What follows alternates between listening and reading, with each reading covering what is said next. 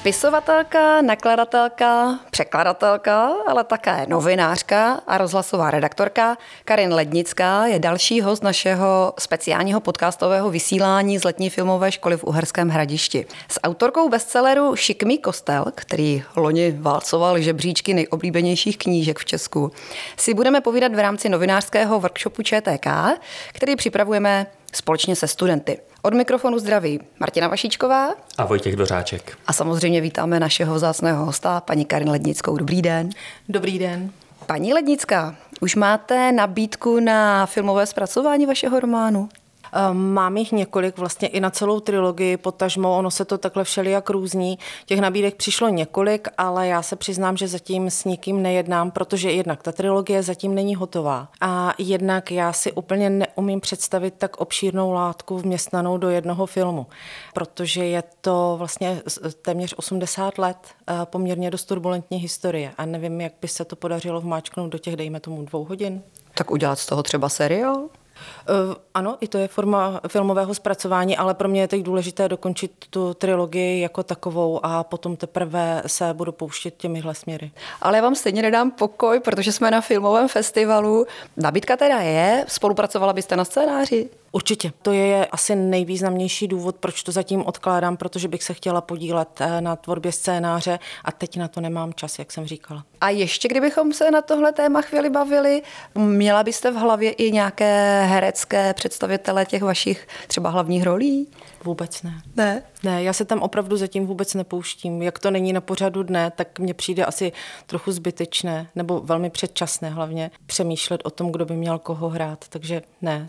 A jak se díváte obecně na zpracovávání tady těch literárních předloh do filmů, seriálů? Jak kdy, ono se to nedá asi paušalizovat, protože jsou knihy, které převedeny na filmové podoby vyšly dobře, pak jsou ty druhé a já bych si moc přála, aby se tohleto šikmému kostelu nestalo, to druhé, takže nemám na to jeden uh, obecný názor, že tohle by se mělo nebo nemělo dělat. Každopádně k té látce, kterou to zpracovává, to samozřejmě potom přitáhne lidi, kteří třeba nečtou. Takže ten faktor tady je samozřejmě přítomný a já jsem si ho velmi vědoma, ale jak říkám, pro mě je velmi důležité, aby to sdělení těch knih nebo celé té trilogie zůstalo přítomno i v tom filmovém zpracování. Vy jste 20 let vlastně pomáhala vydávat cizí knihy a až potom jste se vrhla na vlastní tvorbu. Co bylo tím hlavním impulzem pro, protože jste se dala na spisovatelskou kariéru? Já jsem měla to nakladatelství, ano, říkáte správně, 22 let, to bylo konkrétně, a pak už mi to přestalo dělat radost. Už jsem to dělala dlouho a navíc to knižní prostředí se velmi proměnilo a e, stala se z toho tak trošku fabrika nebo ani ne trošku, jako spíš docela dost v některých ohledech. A pak už mi to přestalo dělat radost, protože o ty knížky v tom prostředí, kde já jsem se pohybovala, šlo ve druhé, třetí nebo i někdy v dalších řadách a to nebylo to, co jsem chtěla dělat.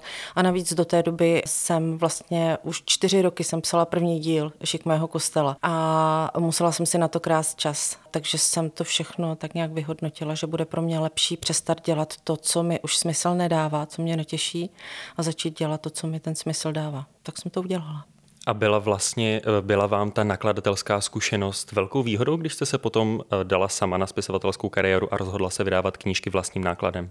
No je, je. Já si myslím, že bez toho bych to asi, asi netroufla udělat, protože ono to vy, vypadá, že je to jednoduché. Ono je to jednoduché, když to člověk 20 let dělá, ale když k tomu přijde jako nepopsaný list, tak myslím si, že je to poměrně dost složitý proces a že ledas, kdo, kdo k tomu nikdy nepřijde, Čechl by mohl mít problém eh, s vydáváním vlastním nákladem.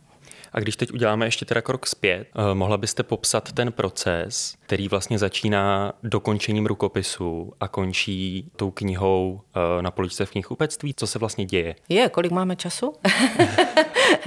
tak řekněme, že je dokončený rukopis, tak ten jde na redakční zpracování. Nejdříve se dělá literární redakce, pak se dělá jazyková redakce, pak se dělají korektury. V případě mých knih do toho vstupují také odborníci, což znamená historici na různé, z různých oborů. To znamená, že mám jinou konzultantku třeba na ten každodenní život, mám někoho jiného na vojenskou historii a tak dále.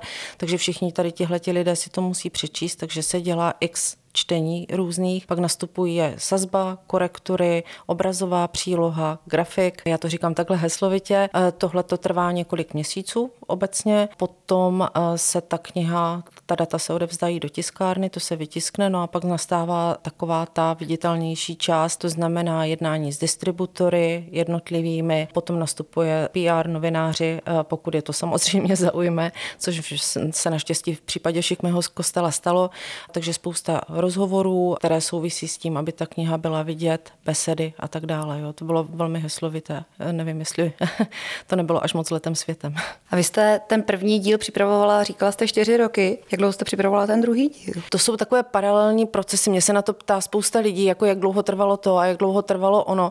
Já to dělám vlastně paralelně, protože v době, kdy vyšel eh, první díl, což bylo týden předtím, než spadla koronavirová klec, to byl krásný timing z mé strany, ano, tak už jsem měla kus druhého dílu napsaný. Takže ono to takhle splývá a navíc tím, jak byla ta koronavirová krize, nazývejme to období, tak já jsem si ten stres, který z toho byl, vlastně vyřešila tím, že jsem se opravdu ponořila do práce, což u té spisovatelské profese je možné, u spousty jiných není. Takže já jsem opravdu velmi intenzivně pracovala, byla jsem v tom ponořená, takže se mi ten rukopis podařilo potom dokončit vlastně v řádu měsíců. Proto mohl vyjít už v lednu letošního roku. Mm-hmm. Jak daleko se s třetím dílem? Tam mám rešerše. Paradoxně ten třetí díl, který je nejblíž k současnosti, tak je nejobtížnější na rešerše, protože těch témat je tam mnohonásobně více.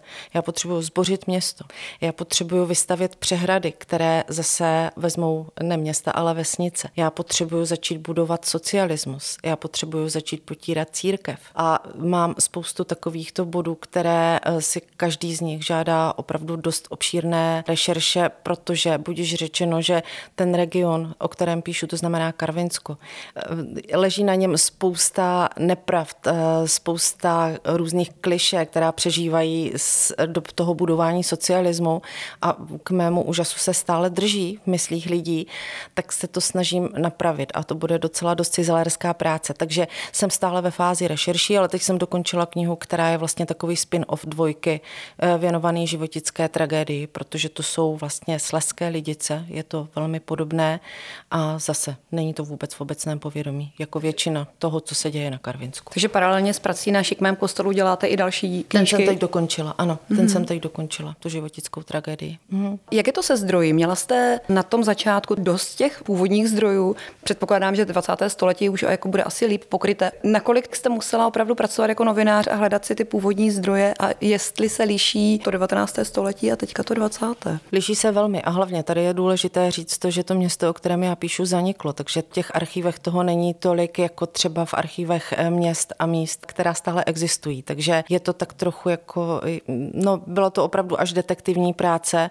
Myslím si, že práce s orální historií eh, v našem regionu je mnohem násobně významnější než kdekoliv jinde, protože v těch archívech nebo v těch oficiálních dokumentech toho opravdu spousta chybí a i třeba v tom 20. století, když už se rozpadlo Rakousko-Uhersko, Česko, tak eh, všude se lidé, nebo téměř všude se lidé radovali. U nás nastala občanská válka, která trvala dva roky a tehdy vznikly vlastně dvě verze historie. To vzešlo tady z téhleté války. Takže je to taková detektivka trochu, ale mě to baví. A máte na Karvinsku nějakou Boženu Němcovou, která tam sbírala ty původní historky? To je právě ten velký problém tady tohohle, jeden z mnoha, že taková ta obrozenecká literatura, my se na to někdy máme tendenci dívat přes prsty, protože nás tím terorizovali ve škole, že? Ale ona je velmi důležitá, protože je to vlastně prostředek, jak lidé můžou vnímat svoje kořeny, e, to se pětí s tím místem a tady to dostalo na frak v několika rovinách, protože tam, kde byly dříve vesničky, tak najednou nastalo to, že tam přicházelo spousta lidí, dneska bychom tomu říkali ekonomická migrace. A to najednou z něčeho, co mělo 300 hlav, najednou bylo 20 tisícové město to bylo tak překotné, že to nikdo ani nestíhal zaznamenávat. Tam opravdu tady tohle to chybí a já teď vlastně až ex post si uvědomuju, jak je to strašně důležité mít ty Boženy Němcové a Jirásky a celou řadu těch dalších. Tohle to opravdu na Karvinsku absentuje a myslím si, že je to znát. No. A lákalo by vás se takhle hluboko vlastně ponořit i do nějakého jiného regionu Česka? Přeci ten ukrytý potenciál musí ležet ve všech koutech naší republiky. No, občas se stává, že mi lidé napíšou, my bychom si přáli, abyste přijela k nám a sepsala to za nás taky takhle. Ona je to opravdu práce, bych řekla, zpracovat takhle v takové šíři nějaký region by byla práce zhruba na 10 let. Jo. Protože už jenom region, ve kterém celý život žiju, mi bude trvat nějakých sedm. Jo, takže já neříkám ne, nebo jo, mě by to lákalo, protože to je opravdu velmi zajímavé a mě to baví, ale zatím to není fakt na pořadu dne. Já vlastně nevím, eh, čemu se budu věnovat potom. Šikmy kostel je plný historických událostí nebo odkazů na eh, události, které se staly. Nicméně fabulujete tam také. Mně se líbí, jak se to hezky vybalancovala. Jak moc to bylo těžké? Těžké, no. Tak jako psaní není lehká disciplína, jo. Ono to vypadá, že člověk sedí a někde z hůry k němu něco přichází a potom jenom píše. E, takhle, takhle to úplně nefunguje, e, zejména v tom žánru, který jsem si vybrala. Nicméně, samozřejmě, fabule tam je, ale uhelný kámen všeho, co dělám, je to, abych nefabuloval nikdy za rámec možného. To znamená, abych si nevymýšlela něco, co se nemohlo reálně stát. A ono se mi to vlastně i potvrzuje, že se mi to daří, tady klepu, protože u některých vyfabulovaných scén se mi ozvali pamětníci a říkali, takhle se to v naší rodině stalo. Mě z toho mrazilo, když to bylo poprvé. Jo, takže tohodle se snažím opravdu držet. To je pro mě nesmírně důležité, aby to zůstávalo. Ona je to románová kronika, jak zní podtitul. A tohle to je pro mě nesmírně důležité, abych si fakt nevymýšlela nějaké fantasmagorie. Mm-hmm. Já když vás poslouchám, tak eh, mám dojem, že váš tvůrčí proces vlastně musí být postaven na nějakém pevném řádu, že vy si nemůžete dovolit pracovat jako ten typ umělce, který eh, za celý den nic nenapíše a pak to táhne do čtyř do rána. Pletu se? Já nejsem tak rigidní, jak to může působit. Já jsem teda, já bych si troufla sama sebe označit za pracovitého člověka, který si umí poručit. Jo? Já mám takový ten vnitřní imperativ, jako řekla jsi, že budeš něco dělat, tak to koukej dělat. Tohle to v sobě mám. Nicméně tvůrčí proces je něco, co si člověk neporučí, že? Eh, ono to mnohdy nejde, že? Eh, protože já tam sedím a potím se a píšu jednu větu dvě hodiny a je to čím dál tím blbější, což je přesně ten okamžik, kdy je lepší od toho vstát, odejít a přestat se sama na sebe vstekat. Takže snažím se psát opravdu každý den, to, to ano, ale nejsem na sebe tak přísná, abych se zablokovala.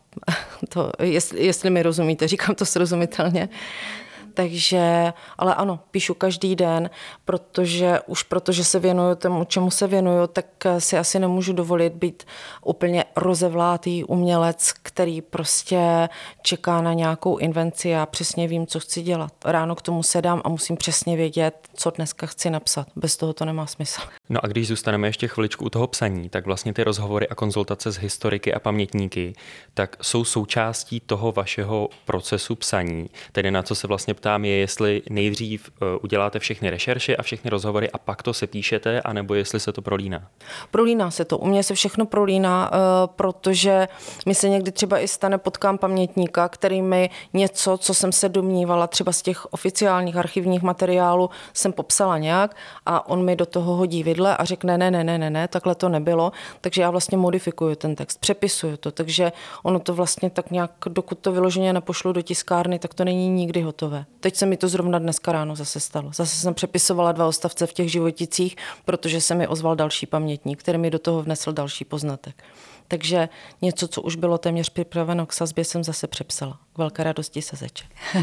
A je to eh, paradoxně jako výhoda, že teďka budete psát o období, kde máte ty žijící lidi. Je to pro vás jako lepší, anebo teda to 19. století tím, jak jste musela probírat archivy a vlastně jste si mohla víc fabulovat, eh, to možná bylo jako románově příjemnější. To ne mě spíše svazovalo to, že některé věc, u některých věcí se nemůžu dopátrat. Pro mě třeba takové ty atributy každodenního života, co tehdy ti lidé snídali, dali. Jo? E, to bylo pro mě docela dost obtížné, protože vlastně vzhledem k té skladbě obyvatelstva a promísenosti, tak tam nebyla žádná tradice, tam nebylo na co navázat. Takže tady tohle to jsou docela dost detektivky. Teď e, si dokážu samozřejmě odvodit, co ti lidé jedli, ale zase se ta společnost velmi tříští, protože v 19. století nebyla tak rozmělněná e, sociálně ani nijak jinak. Zatímco teď v roce 1945 už mám tu společnost v úplně jiném stavu. A jestliže já píšu tak, že každá postava mi nese, dejme tomu, nějaký názorový prout nebo nějaké sociální postavení nebo, nebo něco, tak si musím přijít eh, na každého z nich. Takže v tomhle je to obtížnější. Ale když říkám obtížnější, nemyslím tím, že by mě to obtěžovalo, ale je s tím více práce. No.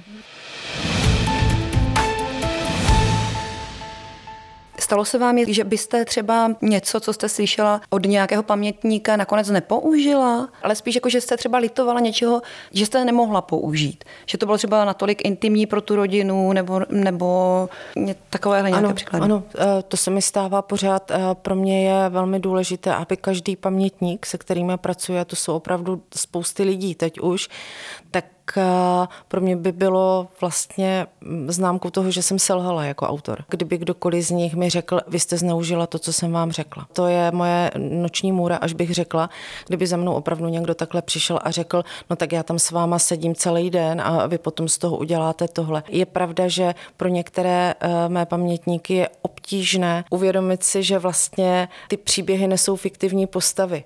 A oni potom říkají, to, jak zažili tam to, tak potom už se ale staříčkovi a stařence nestalo tamto. A, takže ano, byli pamětníci, kteří měli s tímhletí problém, ale podařilo se mi jim to vysvětlit, protože já sama fakt bych, mě by se s tím špatně žilo, kdyby někdo z nich říkal, eh, že jsem to zneužila nebo že jsem to překroutila. A tím, jak už se teďka známá, hlásí se vám třeba nějací pamětníci sami? Každý den. Fakt? Každý, každý den? den, ano. I tím, že vlastně já tam chodím, já v té staré Karviné, v tom, tom prostoru, kde stávalo to město, to je moje pracoviště, že já tam chodím, já potřebuju ho mít v sobě sobě, jo, takže já tam opravdu chodím nasosávat, jak jsem to říkala, a potkávám tam ty lidi, oni tam pořád chodí. Tady zase to je něco, co pro někoho, kdo žije v místě, které zůstalo, je nepředstavitelné, ale ti lidé tam opravdu chodí na místo, kde stával jejich rodný dům. On tam už teďkom není, je tam náletová loučka nebo něco, ale pro ně je to pořád místo, kde stával rodný dům, takže já je třeba i takhle potkávám, takže těch materiálů mám opravdu spoustu. A vy tam v té knížce máte teda hlavní místo, je samozřejmě to Karvinsko, ale některé ty postavy se dostanou i jinam po republice. Teď jsme v Uherském hradišti. Máte tam i Jižní Moravu? Máte, já vím, že máte. mám, mám, mám tam uh, několik různých míst a tu Jižní Moravu jsem tam zařadila uh, z několika různých důvodů. Jednak pro ten kontrast toho přístupu k půdě, protože vztah k půdě na Jižní Moravě je takový, jaký je a to, co se stalo na Karvinsku nebo i na Ostravsku samozřejmě, tak mělo nějaký dopad a nechávám tu postavu vlastně tu odsud z hustopečí, eh, nechávám přemýšlet nad tím, jak může někdo dopustit, aby mu někdo takhle rozvrtal půdu. Jo, já bych nikoho dovyhl, já bych je hnal. A druhá věc je vlastně to, že hustopeče jsou taky příhraniční oblast a taky vznik Československa. Tam neprobíhal zrovna v rukavičkách, nebylo to teda tak dramatické jako u nás, ale taky tam byly problémy, taky eh, přijížděli vojáci a taky se eskalovala ta situace situace. V roce 38 po Mnichovské dohodě se tam taky co si dělo a po skončení eh, druhé světové války se tam taky co si dělo a ono se všude něco dělo a pro člověka, který pochází z vnitrozemí, je to obvykle naprostá novinka, že vznik Československa nemusela být radost. Postavy ve vaší knížce uh, mluví několika jazyky, česky, polsky, sleským nářečím. Je toto prolínání národností na Ostravsku stále patrné? Na Ostravsku je to jinak. To je právě to, že Ostravsko a Karvinsko, sice je to spojováno uhlím, ale to jsou dva různé regiony. Já se přidržím toho Karvinska. Tam je samozřejmě Babylon, už vzhledem k té migraci ekonomické. Ono se tomu tehdy tak neříkalo, ale tam opravdu přišly desítky tisíc lidí. Eh, z Haliče, z Hané, z různých regionů, posléze i ze Slovenska, z Maďarska, z maďarsko-slovenského pomezí. Takže to je opravdu Babylon a těch jazyků je tam celá řada eh, to, jak se mluví, je sleské nářečí, on tak eh, u nás nikdo neříká sleské nářečí, všetci mluví po našemu. Prostě to nářečí, který mluví spousta lidí, ale vlastně se dá říct, že ten region je přirozeně trilingvní. A vy sama mluvíte všemi těmi nářečími, jazyky? Já nejraději mluvím česky, protože v tom jazyce se vyjadřuju nejlépe, ale samozřejmě eh, jsem taky trilingvní, protože jinak bych nemohla dělat tady tuhle práci. Vy kromě toho, že to místo, to Karvinsko máte ve své knížce, tak eh, využila jste popularity té knížky a v kostele i kolem pořádáte i jiné akce. Co se tam teď děje? No, tam se teď hlavně děje na území toho města, to jsou opravdu, to je mnoho, mnoho hektarů, to je opravdu velmi rozlehlé, protože když budete chtít obejít starou Karvinou, tu, tu neexistující, eh, tak je to celodenní výlet a budete muset šlapat poměrně dost ostře. To bylo velmi rozlehlé město. To mm-hmm. Nepředstavujeme si to jako malinkatou vesničku. A teď se vlastně řeší, co s tím celým územím bude. A já se snažím, aby zůstala zachována ta kulturně historická hodnota toho území, protože tam je spousta vrstev historie. Nejenom té, o které už jsme mluvili, ale třeba tam byla největší hustota nacistických lágrů. Tam probíhala největší germanizační akce v celé Evropě. To jsou všechno věci, které se nevědí, protože nevešly ve známost, protože se to ideologicky nehodilo. Za první republiky, za socialismu vždycky se to nehodilo, takže vlastně ta historie tohohle regionu je jednou velkou neznámou na mnoze i pro lidi, kteří v něm žijí, protože jim to taky ve škole nikdo neřekl. Takže se snažím, aby tam ty vrstvy paměti zůstaly uchovány a celé je to vlastně směřováno k tomu, že tam máme kostel, který je unikátní, tím, že se mu stalo to, co se mu stalo, je o 40 metrů níže, než byl a je šikmější než věž v Pize, což je unikátní. Že? Hmm. Máme tam zbylé šachty, což jsou industriální památky, krásné. Jedna z nich byla opravdu výkladní skříň industriální architektury, ta naštěstí stále stojí. Takže doufám, že eh, se to podaří nasměrovat takhle, aby to město, které už není, aby zůstalo připomenuto aspoň tady v téhle rovině. Mimochodem šikmý kostel nebo šikmou věž mají i tady v Uherském hradišti. Ale ten důvod se šikmení byl trošičku jinak. Ono těch šikmých budov, řekněme, je více. Nicméně ten význam toho šikmého kostela dalece přesahuje půdorysté budovy, bych řekla, protože on v podstatě je jediné, co široko daleko z celého města zbylo, takže je to vlastně symbol toho všeho, co se tam přihodilo. Vy tam pořádáte i literární akce. Ano, měli jsme tam čtení, teď tam budeme mít koncert v rámci Svatováclavského hudebního festivalu, na to se moc těším a ono to vlastně přitahuje pozornost i k tomu území a to je to, čeho jsem chtěla dosáhnout, protože do té doby to bylo jako nějaká pustina, o které nikdo nic nevěděl a teď najednou se tam pořádají literární čtení, pořádá se tam prestižní festival, tak to je krásný krok dopředu. A organizátorkou tady těch akcí jste vy, nebo jste se tam spojili s něk, spojila jste se s někým? E, to je různé, tak já jsem samozřejmě to iniciovala, protože pořadatelé těchto těch akcí samozřejmě vědí, že k šikmému kostelu Karviná mým knihám je napřena poměrně dost velká pozornost, protože vlastně už dva roky patří k nejprodávanějším knihám, ten první i druhý díl, což je strašně dobře.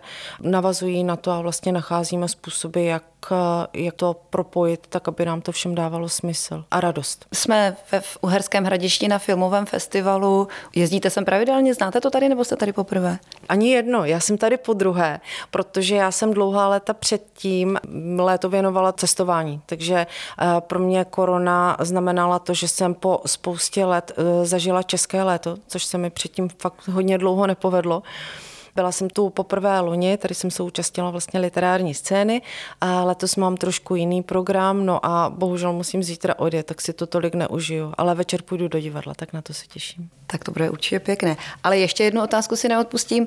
O čem budete psát, až skončíte kroniku srdceného města? To je otázka, která je na místě a já na ní neznám, ale bohužel odpověď. Pak to je tak strašně daleko, já si nechci dělat tady tyhle ty plány. Já uvidím, kam mě to zavede, protože teď chystáme dvě divadelní představení, generuje to spoustu dalších věcí. Teď začínám spolupracovat s místními školami na podpoře výuky regionální historie, což je velký problém v České republice. Opravdu tomu se věnuje zoufale malá pozornost a potom to generuje další problémy, takže já vlastně nevím, kdy to všechno stihnu. No tak přejeme hodně sil, hodně času, abyste všechno tohle, co máte v plánu, eh, zvládla a stihla. To byla spisovatelka a nakladatelka Karin Lednická. My moc děkujeme za rozhovor. Já děkuji za pozvání. Děkujeme, nashledanou.